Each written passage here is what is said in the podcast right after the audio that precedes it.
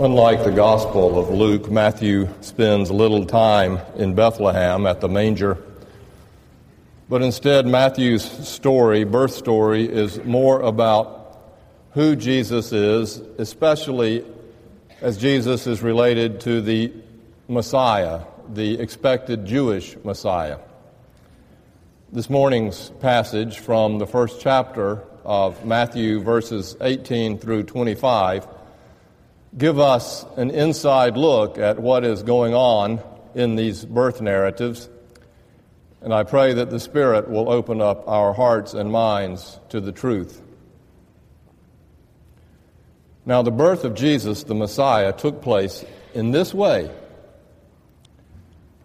When his mother Mary had been engaged, betrothed to Joseph, but before they lived together, she was found to be with child from the Holy Spirit. Her husband Joseph, being a righteous man, but unwilling to expose her to public disgrace, planned to dismiss her quietly.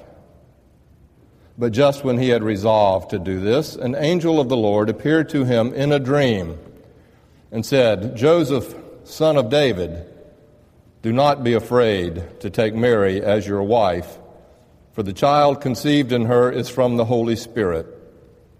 She will bear a son, and you are to name him Jesus, for he will save his people from their sins.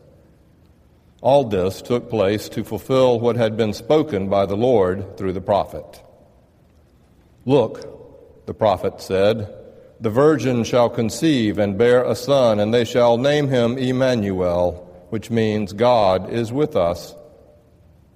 When Joseph awoke from sleep, he did as the angel of the Lord commanded him. He took her as his wife, but had no marital relations with her until she had borne a son, and he named him Jesus. This is the word of the Lord. It seems that I have picked up something of a cold, and so I pray for your forbearance. For some reason, the drama of the Gospels pretty much leaves the father of Jesus out of things. He doesn't get a big marquee.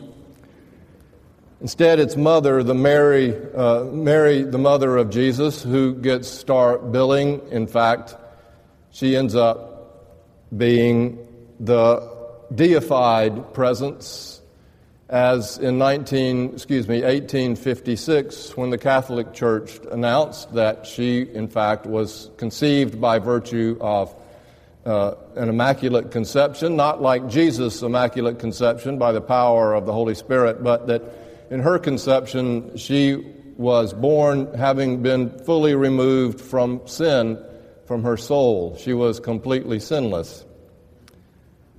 Joseph, on the other hand, well, is just Joseph. How many paintings have there been of Mary at the creche, holding, clutching that swaddling child? How many pietas have there been of Mary cradling that crucified Christ? Joseph seems to only show up in creche scenes, in little models, or in paintings looking like a normal father of a newborn child, like a deer in the headlights, now not having any idea what he was going to do next and wondering if, in fact, this child who's come into their family was going to compete for his wife's affections. This morning's gospel, in fact, in Matthew, is the lone gospel that gives us much of anything about Joseph. And in fact, we only get a little at that. Just three verses where Joseph is the subject of the sentence. But closer inspection reveals a touching and poignant story about faith and courage, responsibility and hope. It's a poignant story about Joseph's character, Jesus' apparent father. Sometimes the best news is not always found in the titillating headlines on the front page, this morning's paper as an example. But the real news is found underneath the story, tucked away in places that you must dig for. Matthew, writing so predominantly to a Jewish Christian community, wants to justify Jesus' messiahship to that community, so Joseph, the father of Jesus, plays a vital role. Matthew's gospel, if you read it, opens up in the first chapter with the begats, the genealogy of Jesus that leads from Joseph all the way back to David, son of David, all the way back to Abraham. For you see, the Jews understood that the Messiah must, in fact, be from the lineage of David and from Abraham. Matthew was making the case for Jesus, the Messiah. And from that genealogy, Matthew then moves immediately to this morning's passage where Mary and Joseph are engaged. Really, the modern term of engagement with big rings, social events, and the bride's mother frantically fussing to make sure that it's all done in good taste while the father frets about the actual cost of this thing, does not fit this story. In those days, marriage was not so much romantic and voluntary as it was a contractual obligation, usually arranged by family members. The arranged couple would become engaged, betrothed, promised, and to give them time to get to know each other, they would be watched. They would be watched to make sure that they grew closer together, but not too close together, to avoid any impropriety which might lead to the possibility of adultery, which, according to Jewish law, was clear. It was a capital offense that ended in stoning, at least for a woman. Joseph was a dreamer, like his namesake in the Old Testament, who, as you would imagine, had big plans for his young bride and his to be family that he would raise. He was trained as a carpenter. He built yoke for oxen. He made furniture for houses, and some even have speculated that he built crosses for the Roman legions to crucify their criminals on. Irony of ironies. Like most soon to be husbands, he wanted to provide for and protect his family, even though he was not quite sure how nor what he was getting into. Then he gets hit with the news that is nuclear. Mary, his fiancee, is with child. This was not the first time that a child had been conceived out of wedlock, nor would it be the last. In fact, according to a recent history about the sister of Benjamin Franklin, a third of the colonial marriages were forced marriages because of early pregnancies.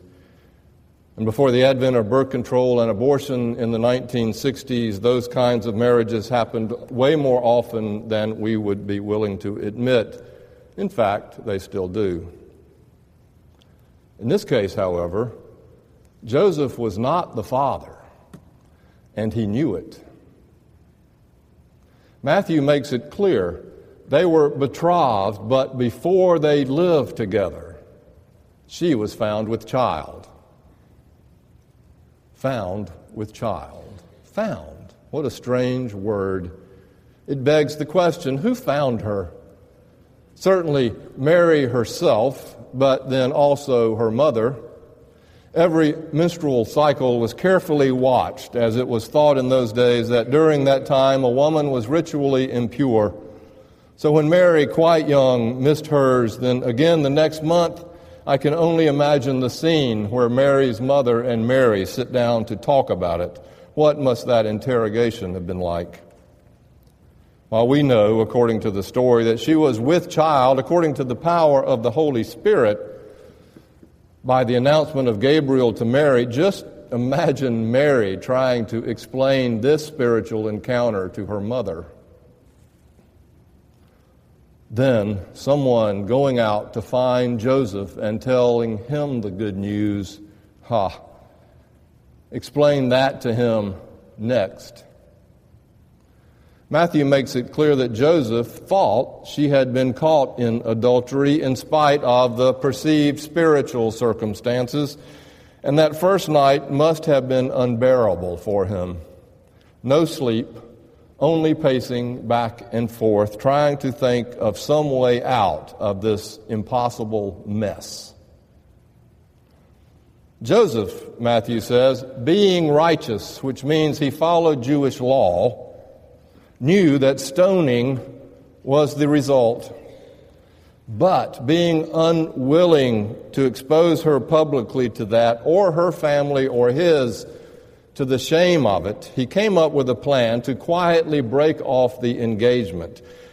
He would slip away the next day and take the heat as the father who had abandoned his pregnant wife with her child. He would take the heat. In the middle of the night, it seemed like the only good choice.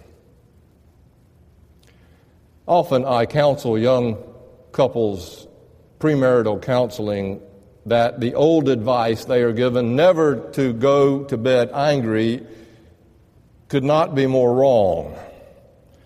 How many times in my early married days did we stay up almost all night long arguing because of that stupid proverb that someone had told us? My advice is just go to bed. Call a time out, a truce, and go to sleep late at night under the effect of fatigue, hormones, and who knows what else, one does not say things well nor make good decisions. In the end, what difference does it make what kind of a washing machine you're going to buy? Just go to bed. And during the night, something happens. You wake up wondering, what in the world was all that about? A night sleep can resolve quarrels as the new day puts things in perspective, and the fight or flight hormones are more calm. However, in Joseph's case, the next day would only make it worse. This was no small thing a night's sleep would fix. In his case, it would take an act of God. Exhausted, I imagine he finally fell asleep. The Bible understands that when one sleeps, all the walls of protection and self consciousness have come down, and we are finally vulnerable to the truth that we might otherwise deny. Our dreams provide portals for the heavenly beings to enter, and this night for Joseph, one did. An angel declaring his first name Joseph, who he is, and whose he is. Joseph, son of David, reminding him of his place, reminding him that he was Joseph, child of God. It got his attention. And the angel tells him, Do not be afraid. The same words that Jesus used after the resurrection, do not be afraid. The same words that Jesus used time and again at all of those many moments of healing and incredible presence and love, do not be afraid. Do not be afraid, Joseph, son of David. Take Mary as your wife. Telling him, in essence, whether he understood it or not, that this was about something way bigger than he was. For this child conceived in her is from the Holy Spirit, and she will bear a son and you are to name him Jesus. You are to name him, for he will be for his people save salvation from their sins. When Joseph waked, he was, of course, changed by it all, and his solution was now at least clear, if not easy. He would marry her he would maintain his commitment against all of his instinct. He would marry her against all of his hopes and his plans. He would marry her against the Jewish law. He would marry her because God had come to him by an angel in the night and told him, Do not be afraid. So, as I see it, Joseph is the hero in this story and deserves star billing as much as Mary willing to disengage from his own hopes and plans to stay engaged to Mary based only on a dream.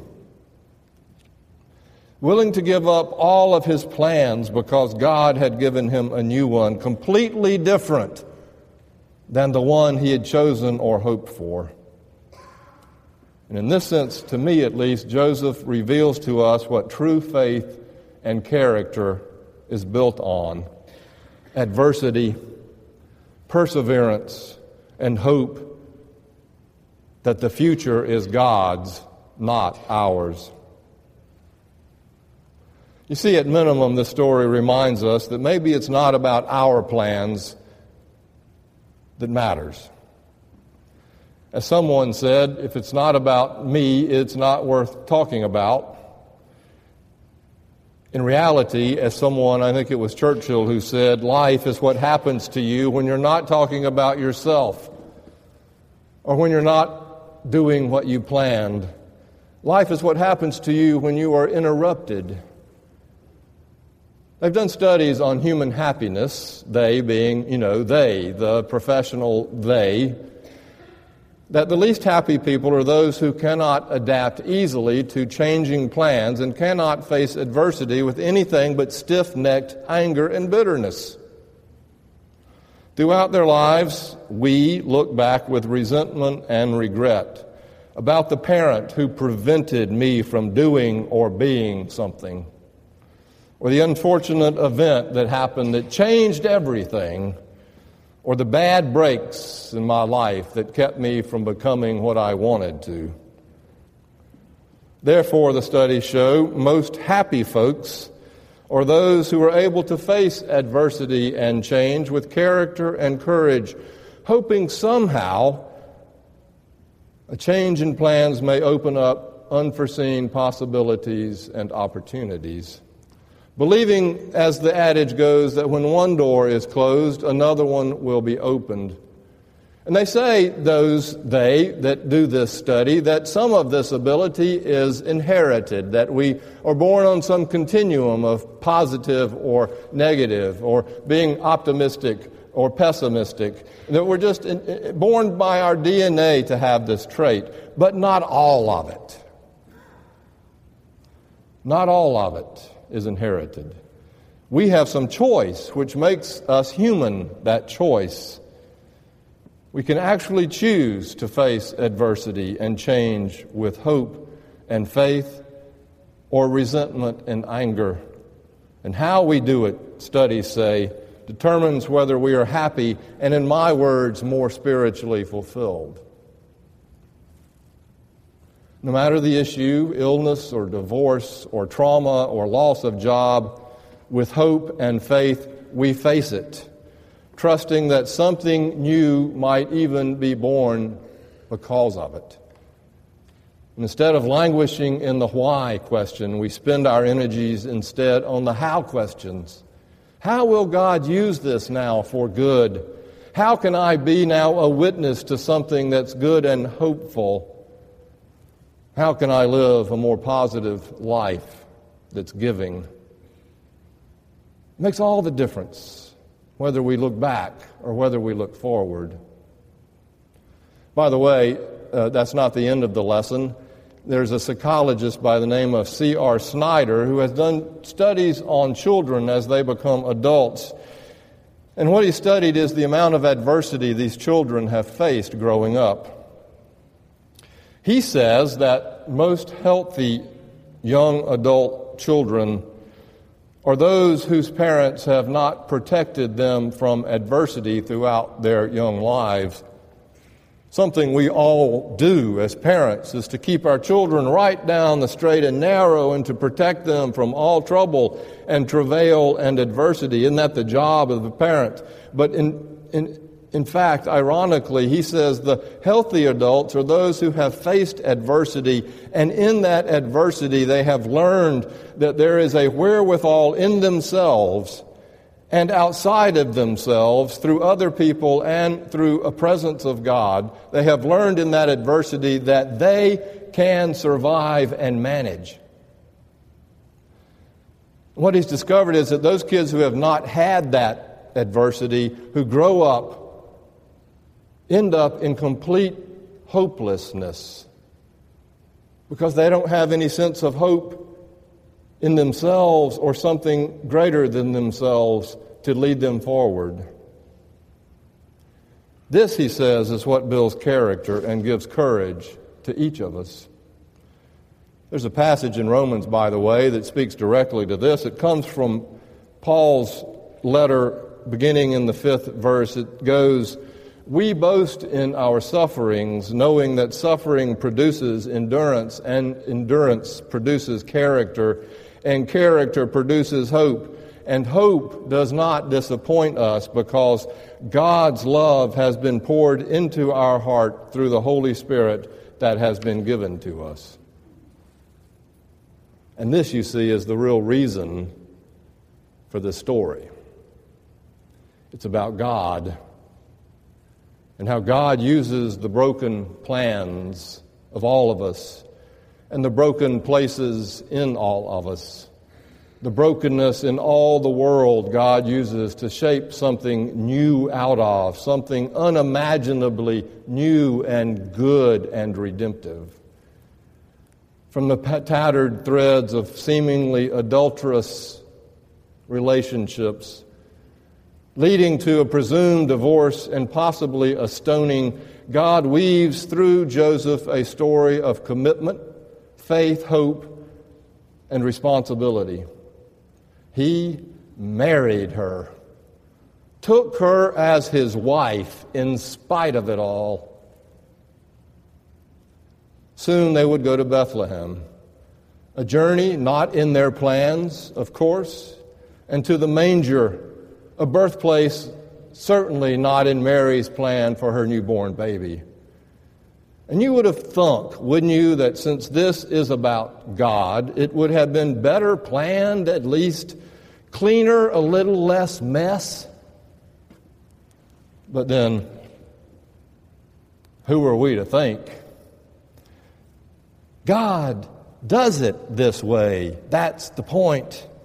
And continues to does it, do it this way, taking on our own flesh and being born in human form in this mess. This is the source of our character and our courage and our hope that God is with us in the mess. In the middle of the dark night, when we feel so powerless and shaken about what will happen next, remember this story. Something new is about to be born. Let us bring forth the gifts of our lives and our labors.